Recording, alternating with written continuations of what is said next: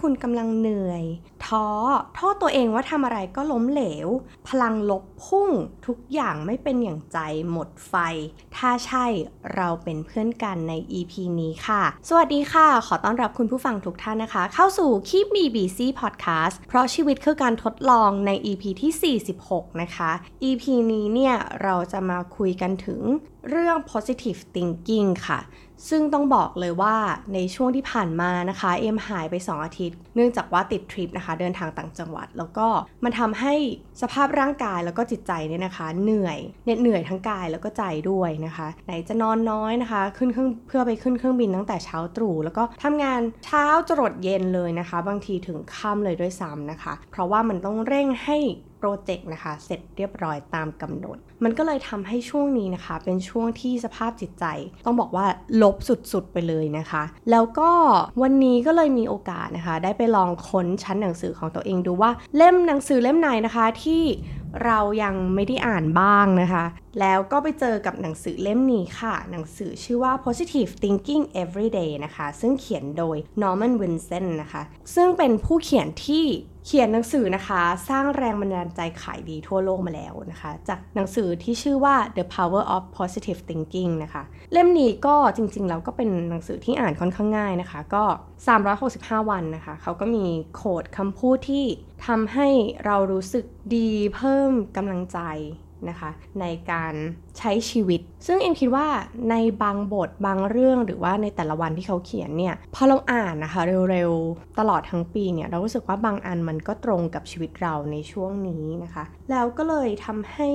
รู้สึกว่า อ่ามันจะต้องมีคนรู้สึกเหมือนเราเหมือนกันโดยเฉพาะในช่วงปลายปี ซึ่งหลายคนคิดว่ามันเป็นช่วง cool down แล้วนะคะ ในปลายปี แต่ว่าจริง ๆ แล้วด้วยสถานการณ์ตลอดทั้งปีที่ผ่านมาเนี่ยมันไม่มีการ cool down อะไรให้เราเลยนะคะ อย่างงานการของเอมเนี่ยจะ peak นะคะในช่วงปลายปีในช่วง celebration พอดี มันก็เลยทำให้เราช่วงนี้เราเครียดสุดๆก็เลยคิดว่าเออหนังสือเล่มนี้เนี่ยจริง ๆ เนี่ยเราจะอ่านเขาวันละหน้าก็ได้เพื่อให้เหมือนแบบ อย่างน้อยในแต่ละวันก็มีเหมือนคนนมาคอยบอกว่าเฮ้ยเธอลองคิดแบบนี้นะ มันมีวิธีที่เพิ่มพลังบวก เพิ่มพลังใจให้เราในแต่ละวันได้นะคะ ซึ่งเราอาจจะเริ่มอ่านปีใหม่ก็ได้นะคะ เพราะเขาเริ่มตั้งแต่เดือนมกราวันที่1นนะคะหรือว่าเราจะเริ่มในวันที่เราเริ่มก็ได้อย่างเอ็มเริ่มวันนี้นะคะเอ็มก็อ่านทั้งหมดเลย แล้วก็รู้สึกว่าอะ มันเหมือนมีเพื่อนอะมาคอยเติมพลังใจให้เรา บางอย่างมันไม่ใช่เราก็เปิดผ่านนะคะ ต้องบอกว่ามันไม่ใช่ทั้งเล่มทุกหน้าที่รู้สึกว่าโดนใจตัวเอง แต่ว่ามันเป็นบางช่วงบางจังหวะที่รู้สึกว่าอ้าวโดนนะคะ เพราะฉะนั้นใครจะอ่านรัวๆเร็วๆแบบเอมวันนี้หรือว่าจะอ่านวันละหน้าค่อยๆ อ่านไปแต่เติมพลังใจให้ตัวเองทุกวันก็สามารถทำได้เช่นเดียวกันนะคะ การอ่านหนังสือเล่มนี้มันเหมือนแบบ มันมีคนมานั่งให้กำลังใจเรา โดยที่เราไม่ต้องไปนั่งบ่นให้ใครฟังค่ะ เคยไหมคะบางทีเราแบบต้องไปบ่นให้เพื่อนฟัง เพื่อที่ว่าเพื่อนอะจะได้แสดงความเห็นอกเห็นใจเราเฮ้ย แกไม่เป็นไร มันโอเค ชีวิตมันเป็นแบบนี้แหละอะไรเงี้ยนะคะ แต่บางทีมันถึงจุดที่แบบเรารู้สึกว่าเราไม่อยากบ่นให้ใครฟัง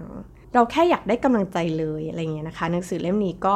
ค่อนข้างตอบโจทย์สำหรับคนที่รู้สึกว่า เอออยากได้กำลังใจหรือว่าอยากจะได้มุมคิด ที่แตกต่างจากเดิมนะคะ อย่างตอนที่เอ็มรู้สึกว่ามันโดนโดนตัวเองในช่วงนี้นะคะ เช่น จงใช้ชีวิตแล้วก็ลืมเรื่องอายุของตัวเองซะ ในช่วง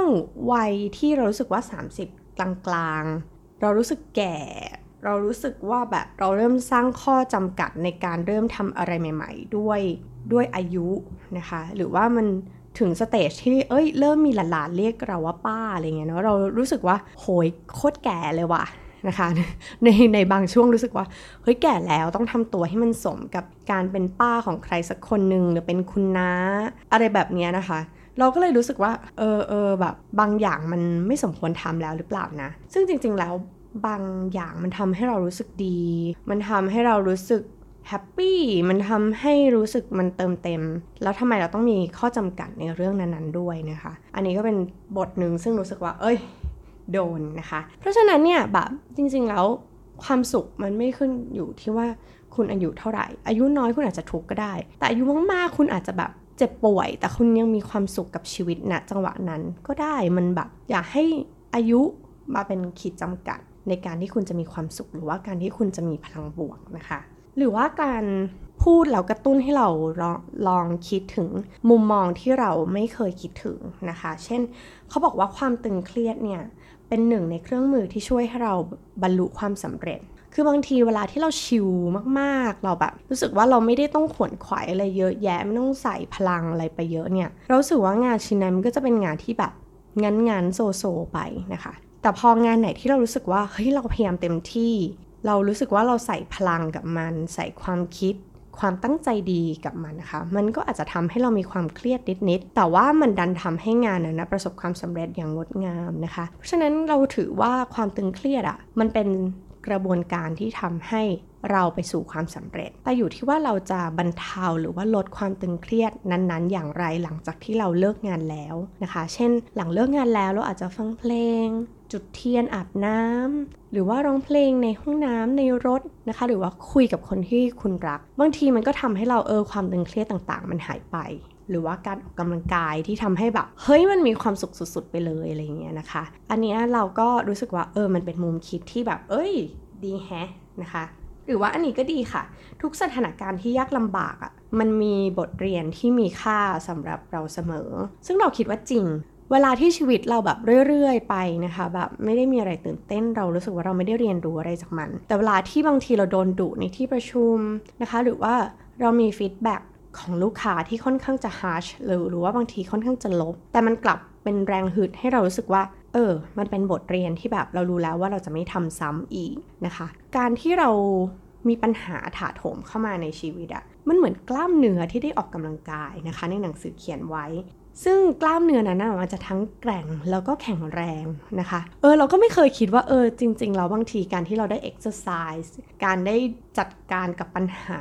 ทุกๆวันที่เราเจอเนี่ยนะเออมันทำให้เราแข็งแกร่งแล้วก็แข็งแรงได้ ถ้าเราเปรียบเทียบว่าแบบเฮ้ยมันเหมือนกล้ามเนื้อที่ได้ออกกำลังกาย มันทำให้เราเก่งขึ้นนะคะ พอแบบอ่านไปเรื่อยๆ เราสึกว่าเฮ้ยความทุกข์ใจของเราหรือความรู้สึกน้อยเนื้อต่ำใจในความสามารถของตัวเองมันแบบ มันลดลงเรื่อย ๆ เลยอะเออทั้งที่จริง ๆ บางบทเราเราไม่โอเค เราอาจจะแบบเราอาจจะไม่ in อะไรเงี้ยค่ะ แต่ว่าบางบทที่ เขียนสั้นๆ แต่ว่ามันมี Impact มากนะคะ อันนี้ก็ลองดูว่าบทไหนหรือว่าหน้าไหนที่แบบโดนใจคุณผู้ฟังนะคะ แล้วในหนังสือมันยังมีเทคนิคเล็กๆ น้อยๆนะคะ ผ่านตัวหนังสือที่เขาเขียนไว้ แล้วก็รู้สึกว่าเฮ้ยบางอันมัน work นะแล้วก็บางอันเราก็คิดไม่ถึงเหมือนกัน ก็เลยอ่าลอง list มาให้ดูนะคะ อย่างอันแรกเนี่ยเขาบอกว่าให้ลอง list รายชื่อเพื่อนขึ้นมานะคะ แล้วก็หาเจ้าคนที่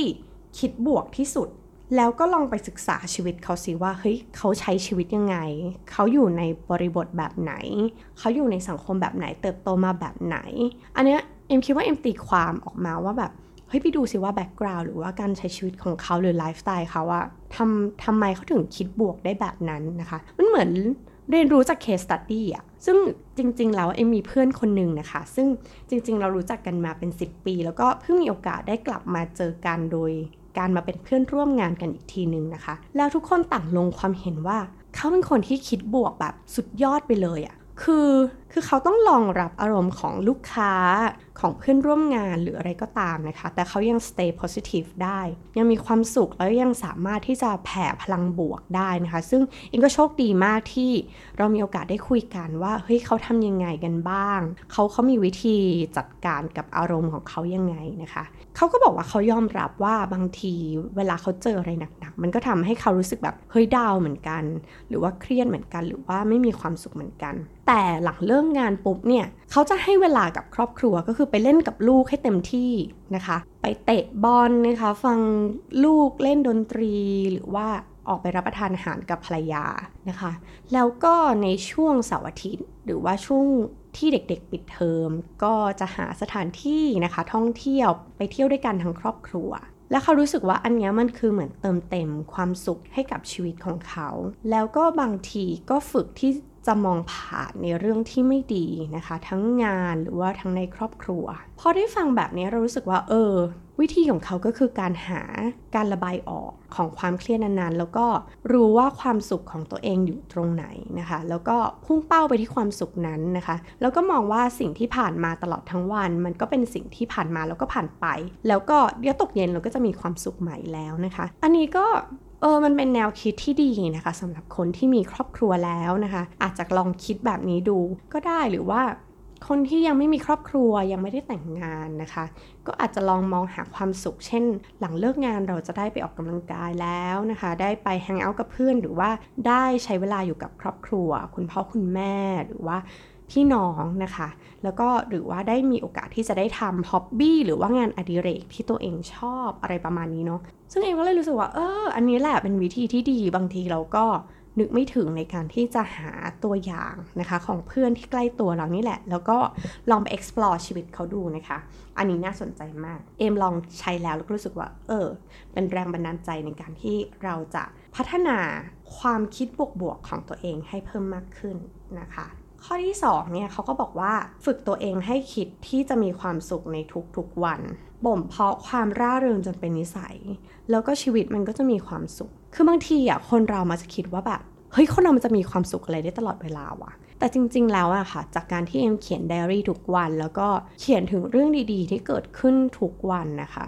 จนตั้งแต่วันที่ 1 มกราจนถึงตอนนี้นะคะ วันที่ประมาณวันนี้อัดวันที่ประมาณ 25 พฤศจิกา เราก็ค้นพบได้ว่าจริง ๆ แล้วอะในวันที่มืดมิด ในวันที่แย่ที่สุดในแบบในวันนั้นๆนะคะ มันยังมีสิ่งที่ดีๆ เกิดขึ้นได้อยู่อะเรายังสามารถที่จะมองหาข้อดีของวันนั้นๆ ได้แม้ว่าเราจะรู้สึกว่าวันนั้นมันโคตรแย่เลยว่ะมันแย่สุดๆไปเลยนะคะ แต่มันก็มักจะมีสิ่งดีเกิดขึ้นเสมอ แม้ว่ามันจะเป็นเรื่องเล็กๆ น้อยๆ ก็ตามนะคะ อยู่ที่ว่ามุมมองของเรามันจะมองหาสิ่งนั้นเจอหรือเปล่านะคะ อย่างเช่นล่าสุดนะคะ เอ็มก็เพิ่งตกบันไดไปนะคะ ซึ่ง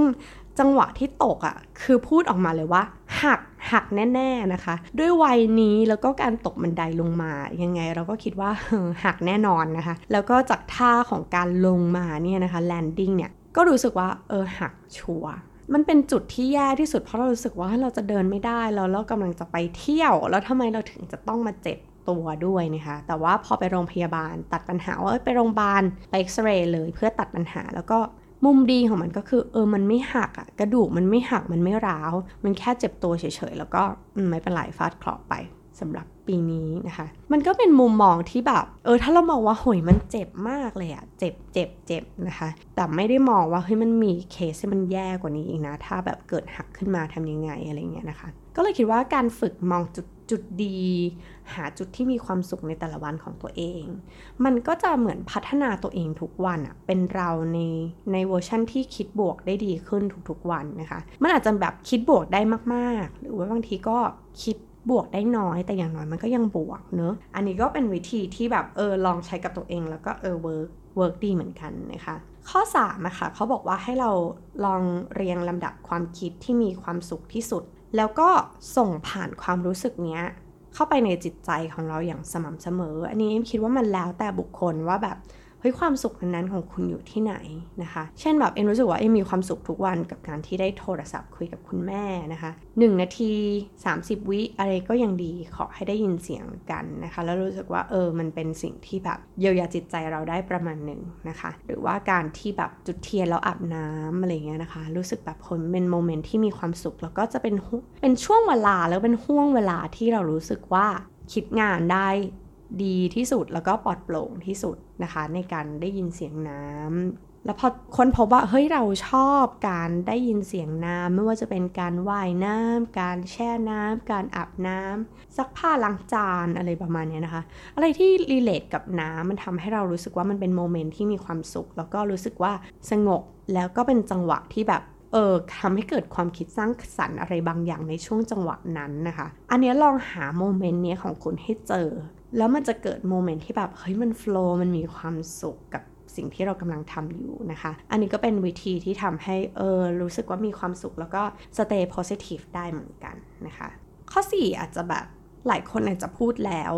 หลายรอบหรือว่าอาจจะเคยได้ฟังนะคะ เช่นแบบตื่นเช้ามาพูดว่าฉันเชื่อ เชื่ออะไรบางอย่างในตัวเองอะเช่นแบบเฮ้ยเชื่อว่าทำได้ เชื่อว่าทำได้ เชื่อว่าทำได้ บอกกับตัวเองหน้ากระจกว่าแบบ เฮ้ยทำได้วันนี้มันต้องเป็นวันที่เราทำได้แล้วก็ทำได้จริง ๆนะคะ มันเหมือนการสะกดจิตตัวเองนิดนึงว่าแบบเชื่อ เวลาที่เราพูดอะไรซ้ำๆเข้าไปค่ะ เหมือนสมองเขาก็จะรับรู้ว่าแบบเออทำได้สิ แต่เวลาที่เรา พูดอะไรลบๆออกไป หรือว่าบ่นอะไรบ่อยๆ มันมักจะกลายเป็นจริงเหมือนกัน เพราะว่ามันเหมือนโปรแกรมสมองว่าแบบ เฮ้ยทำไม่ได้ลำบากมันยากมันเหนื่อยมันท้ออะไรเงี้ยค่ะ มันก็จะเป็นลบไปเลย เพราะฉะนั้นในการที่เราพูดอะไรบวกๆ ให้พลังตัวเองตอนเช้าแบบเฮ้ยทำได้วันนี้ต้องสำเร็จต้องสำเร็จทำได้นะอะไรเงี้ยนะคะ มันก็อาจจะเป็นการแบบปลุก ใจตัวเองให้มันแบบฮึกเหิมนะคะ เดี๋ยวพรุ่งนี้จะลองดูว่าเฮ้ยการพูดแบบนี้มันทำให้แบบฮึกเหิมไหมมันทำให้เช้าวันนั้นแบบเรา productive ไหมนะคะ กับการที่เราอยากจะคิดบวกเนะแล้วก็เขาบอกว่าการที่พัฒนาตัวเองที่ดีที่สุดคือการที่ไม่ต้องหลบซ่อนความเป็นตัวเองต่อไป สร้างความคุ้นเคยกับการเป็นตัวของตัวเองให้ดีที่สุดนะคะ บางทีเวลาที่เรา ภาพลักษณ์ของเราเป็นคนแบบร่าเริงเกินไป ร่าเริงในสายตาคนอื่น มีมนุษยสัมพันธ์ดี แต่จริงๆ มันค่อนข้างจะขัดแย้งกับบุคลิกหรือว่าตัวเรามากๆเนี่ยนะคะบางทีมันอาจจะต้องไฟจูนกันใหม่ว่าเออจริง ๆ เราไม่ต้องร่าเริงขนาดนั้นก็ได้ เรากลับมาเป็นตัวเองนิ่งๆ ก็ได้ในช่วงจังหวะหนึ่งอะไรอย่างเงี้ยนะคะอันนี้เป็นสิ่งที่เอ็มได้เรียนรู้ เพราะว่าทุกคนจะคิดว่าเฮ้ยเราร่าเริงเราตลกเราสนุก แต่วันหนึ่งที่แบบ เรานั่งทำงานเฉยๆทำหน้าเฉยๆทุกคนคิดว่าเราเครียด ซึ่งจริงๆแล้วนั่นคือตัวเราในช่วงที่เรากำลังมีสมาธิในการทำงานอยู่นะคะ เพราะฉะนั้นเนี่ยเราก็แค่เป็นตัวเองดีที่สุดมันไม่ได้เดือดร้อนใคร แล้วก็ยอมรับในความเป็นตัวเอง ไม่ต้องฝืนมาก ยิ่งฝืนมากๆ มันยิ่งไม่มีความสุขแล้วมันก็ทำให้เราแบบเริ่มคิดลบกับตัวเองด้วยนะคะ อันนี้ลองหามุมซิว่าเฮ้ยมุมไหนที่คุณเป็นตัวเองแล้วคุณสบายใจที่สุด อันนั้นคือจุดที่แบบดีที่สุด แล้วก็ยังทำให้คุณยัง positive ได้อยู่นะคะ อีกอันนึงเป็นประโยคสั้นๆ ที่แสนธรรมดา แต่เอมคิดว่ามันเป็นประโยคที่รู้สึกดีตอนที่ได้ฟังก็คือ จงเชื่อมั่นแล้วก็ไว้ใจตัวเองนะคะ เราไว้ใจคนอื่นมากมายเลยนะคะ ในชีวิตมั่นใจว่าเฮ้ยคนนี้ต้องขับรถให้เราแล้วปลอดภัย เชื่อมั่นว่าน้องในทีมคนนี้จะต้องแบบเฮ้ยทำงานออกมาดีแน่นอน เราเชื่อมั่นในทุกๆคน แต่หลายครั้ง เราหลงลืมที่จะเชื่อมั่นในตัวเองเฉยเลยนะคะ อันนี้เหมือนแบบคำพูดเนี้ยมันทำให้เรากลับมารู้สึกว่าเออจริงบางทีเราไม่เชื่อมั่น แล้วเราก็ไม่ไว้ใจตัวเองอย่างเพียงพอนะคะ ถ้าเรารู้สึกว่าเรามั่นใจแล้วก็ไว้ใจตัวเองอะมันจะทำให้เราไม่กดดันและเรายังคิดบวกกับงานหรือว่าสิ่งที่เราเจอได้เป็นอย่างดีนะคะ อันนี้ก็เองก็คิดว่าเองอยากจะกลับมาเออลองใช้แล้วเดี๋ยวจะะไว้ที่โต๊ะทำงานนะคะว่าจงเชื่อมั่นแล้วก็ไว้ใจตัวเองนะคะ ข้อ 7 นะคะ ก็คือฝึกตัวเองให้เป็นผู้เชี่ยวชาญในสิ่งที่ไม่น่าจะเป็นไปได้ กับไม่น่าจะสำเร็จได้นะคะ อันนี้มันคือเอ็กซ์ตรีมมากคือเรารู้สึกว่าอะไรที่คนอื่นเขาแบบคิดว่าเฮ้ยมันทำไม่ได้เป็นไปไม่ได้สำเร็จไม่ได้ แล้วเราเอาชนะมันได้อะค่ะ เราจะรู้สึกภูมิใจในตัวเอง แล้วก็แบบพลังบวกนั้นอะมันจะกลับมาเราจะเริ่มเชื่อมั่นในตัวเองมากขึ้น ไว้ใจในตัวเองมากขึ้น ลองทำอะไรสักอย่างที่แบบไม่ต้องใหญ่อะแต่ว่าทุกคนแบบบอกว่าเฮ้ยเป็นไปไม่ได้นะสำเร็จไม่ได้แน่นอน เช่นแบบการลดน้ำหนัก คือชาตินี้เธอยังไงเธอก็ลดน้ำหนักไม่ได้ แล้ววันหนึ่งมันทำได้อะความเชื่อมั่นในตัวเอง ความไว้ใจในตัวเองมันจะกลับมา พลังบวกมันจะกลับมา เพราะสิ่งที่เราทำอะมันเป็นความสำเร็จ เล็กๆ แต่มันกำลังจะก้าวไปไกลกว่านั้น แล้วก็ใหญ่กว่านั้นได้ด้วยนะคะ ข้อ 8 อันนี้คิดว่าจริงมากๆก็คือ อย่าคิดหรือว่าพูดถึงความลำบาก เพราะมันเหมือนแบบเปิดประตูให้กับความลำบากนั้นอะมันเดินทางเข้ามาหาเราเลย เฮ้ยแบบ เฮ้ยงานนี้มันเหนื่อยอะเฮ้ยมันท้อ มันลำบาก มันทำไม่ได้ มันแบบเป็นไปไม่ได้ ไม่มีคนช่วยเลย ใด ๆทำไมไม่มีคนช่วยทำไมไม่มีอันนั้นทำไมไม่อย่างนี้นะคะ พอคิดอย่างนั้นนะมันเหมือนปิดประตู ความสำเร็จของตัวเองเลยว่าแบบมันเป็นไปไม่ได้ มันเริ่มหาข้ออ้างหรือว่าเริ่มโทษคนอื่น แล้วก็จากนั้นเราก็จะเริ่มมาโทษตัวเองนะคะ เพราะฉะนั้นเนี่ยพลังบ่นอาจจะไม่อาจจะไม่ใช่วิธีการระบายออกที่ดีเสมอไปนะคะ แต่ไม่ได้บอกว่าเฮ้ยบ่นไม่ได้นะ บ่นได้ แต่ว่าอย่าให้มันเยอะเกิน จนจนเรารู้สึกว่าเฮ้ยมันมีสิ่งนั้นเกิดขึ้นแล้วจริง ๆ มันลำบากมันลบมันสุด ยอดของความแย่ไปแล้วนะคะ อันนี้ก็อาจจะต้องระวังนะคะ ข้อ 9 ก็คือ อย่าไปคิดว่าตัวเองล้มเหลวเฮ้ยมันไม่จำเป็นเลยสักนิดนะคะ อันนี้โค้ดคำพูดเขามาเลย เออจริงแบบเฮ้ยถ้าเออจริง ๆ แบบทำไมเรางโทษตัวเองเนาะเฮ้ยมันล้มเหลวมันแบบแย่มันมันไม่ดีทำไมมันต้องคิดแบบนั้น จริง ๆ ทุกครั้งเราไม่พูดถึงความล้มเหลวนั้นเลยก็ได้นะ เราไม่โทษตัวเองนะจังหวะนั้นก็ได้นะ เออ ก็ไม่มีใครว่าอะไรนี่หว่า อะไรอย่างเงี้ยนะคะ มันอาจจะมีช่วงจังหวะหนึ่ง ซึ่งส่วนใหญ่เราก็มักจะโทษตัวเองเสมอ เพราะฉะนั้นอย่าคิดว่าตัวเองล้มเหลวค่ะ เพราะมันไม่จำเป็นเลยสักนิดค่ะทุกคน นี่จะได้จำเข้าไปในใจของตัวเองด้วยนะคะ แล้วก็ของคุณผู้ฟังด้วยนะคะ อย่าไปคิดว่าตัวเองล้มเหลวค่ะ ไม่จำเป็นเลยสักนิดข้อ 10 นะคะ ลองท้าทายความกลัวของตัวเองด้วยการใช้เวลากับมันให้นานพอ แล้วเราจะรู้สึกว่า เราจะเอาชนะความกลัวนั้นได้ เช่นแบบคนที่แบบรู้สึกว่ากลัวการสื่อสารภาษาต่างชาติมากๆ แล้ววันหนึ่งที่เราต้องไปอยู่กับชาวต่างชาติเยอะๆ แบบเฮ้ยเรากลัว แต่มันจะเห็นพัฒนาการของตัวเอง และความกลัวของเรามันจะลดลง แล้วถ้าเราพยายามมากพอเราจะอยู่ในกับความกลัวนั้นได้อย่างดีขึ้นนะคะ อันเนี้ยเป็นตัวอย่างง่าย ๆ ที่เรารู้สึกว่าเออจริงแบบบางคนมันเป็นความกลัวที่แบบ ฮ้ยพอมันก้าวข้ามได้แล้วอะมันรู้สึกชนะเฉยเลยอะอันนี้ลองไปหาความกลัวของตัวเองดูนะคะ แล้วก็ลองเอาชนะมันด้วยการที่อยู่กับมันนานพอนะคะ และข้อสุดท้ายมันเป็นโค้ดสั้นๆอีกแล้ว แต่รู้สึกว่า Impact กับชีวิตเหมือนกันนะคะ แล้วก็รู้สึกว่าเออ ดีก็คือทำทุกอย่างอย่างเต็มที่อย่าลังเลนะคะ เมื่อเราเกิดความลังเลสงสัยขึ้นมาเนี่ย มันจะเริ่มคิดอะไรที่ค่อนข้างลบออกมาเต็มเลยนะคะ เพราะฉะนั้น ตอนนี้เราแค่โฟกัสว่าทำอย่างเต็มที่ ถ้ามันไม่ได้มาดูกันอีกทีว่าทำไมมันถึงไม่ได้ แล้วก็โฟกัสที่ how ทำอย่างไรล่ะ มันถึงจะสำเร็จนะคะ อย่างลังเลสงสัย แล้วเราจะไม่ได้ลงมือทำพอไม่ได้ลงมือทำแล้วก็จะคิดมากไปว่า เออ หรือว่าถ้าทำดีไม่ทำดี พอมาลังเลปุ๊บอะค่ะ มันก็จะเกิดความแบบคิดลบๆออกมาเยอะแยะนะคะ เพราะฉะนั้นอยากทำอะไร ถ้าก็ทำทุกอย่างอย่างเต็มที่อย่าหลังเลนะคะ เอ็มก็คิดว่า EP นี้เนี่ยเป็น EP ที่ healing จิตใจตัวเองด้วย แล้วก็คิดว่าเป็นวิธีการที่ healing จิตใจของคุณผู้ฟังด้วยเช่นเดียวกันนะคะ อันนี้ก็หวังเป็นอย่างมากเลยสำหรับ EP นี้ แล้วก็หวังว่า EP นี้นะคะ จะเป็นประโยชน์กับคุณผู้ฟังของคิดมีบีซี่นะคะ แล้วก็พบกันใหม่ EP หน้า EP นี้ สวัสดีค่ะ